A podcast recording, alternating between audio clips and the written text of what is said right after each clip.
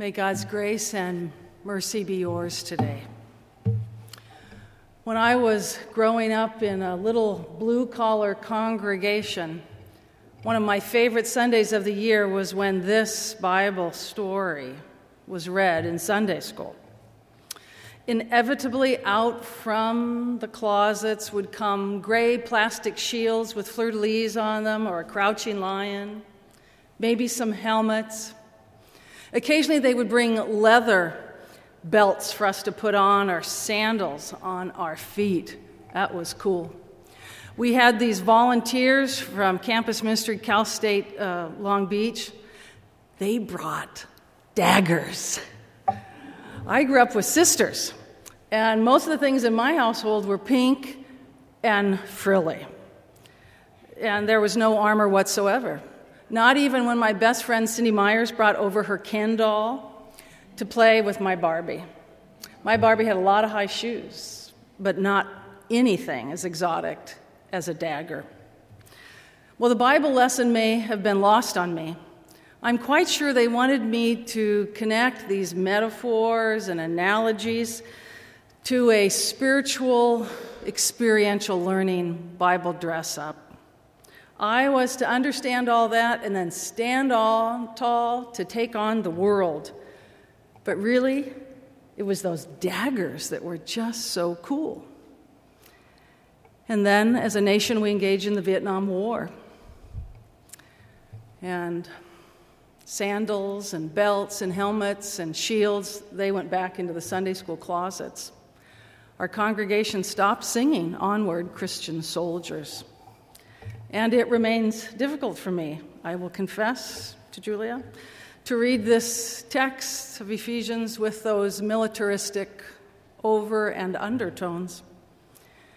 And yet, when one lives in a university community, where we are challenged and freed to look at everything willingly, eagerly.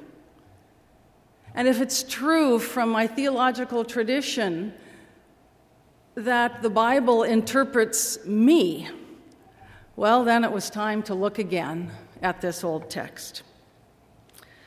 Now, it occurs to me that the writer who wrote this in this letter to Ephesus, to the community there, knew the context to which he, it probably was a he, wasn't it, Julia?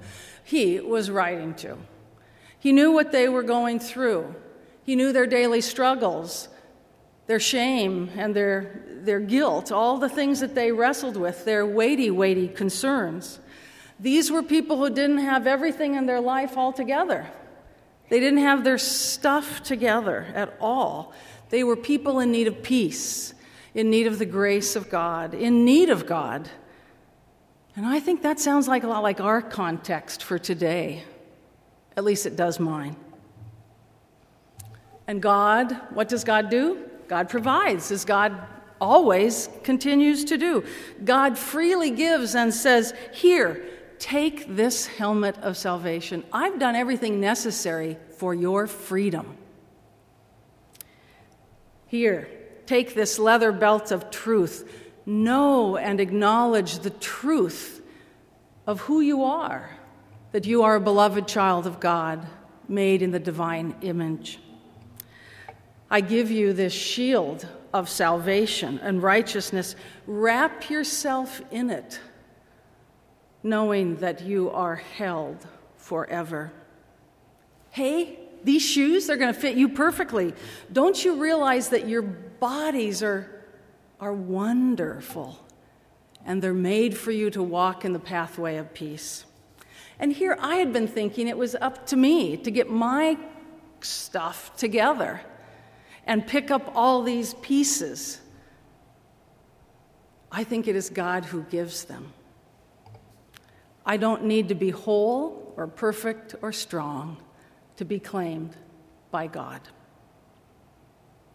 If it were so, why would God give these gifts so freely?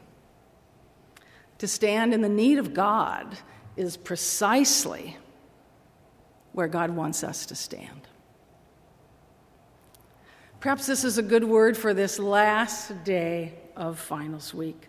We don't have to wait to meet the requirements. You don't have to go on WebAdvisor to see how God thinks you're doing today. There are no more tests to pass.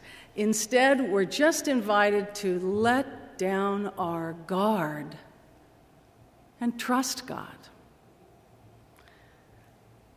A trust like that does not mean that our lives are going to be in order.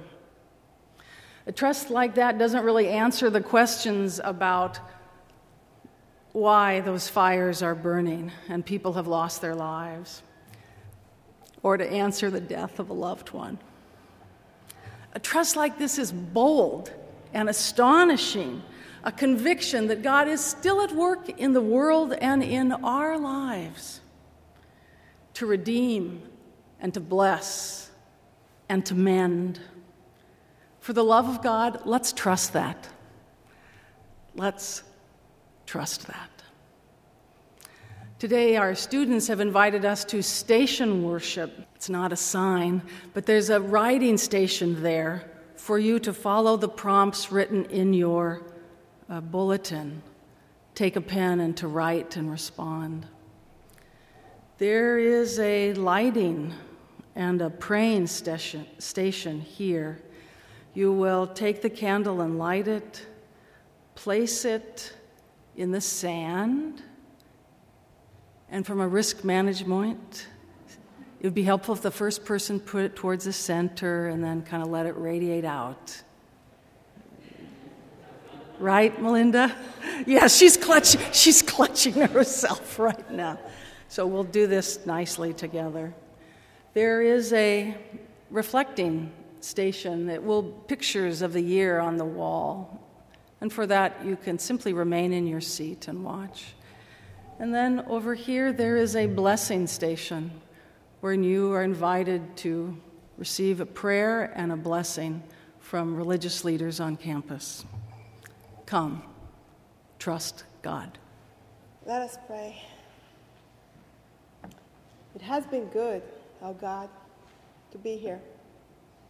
We have been blessed by your presence among us as we have shared in your praise, in the praise of your name.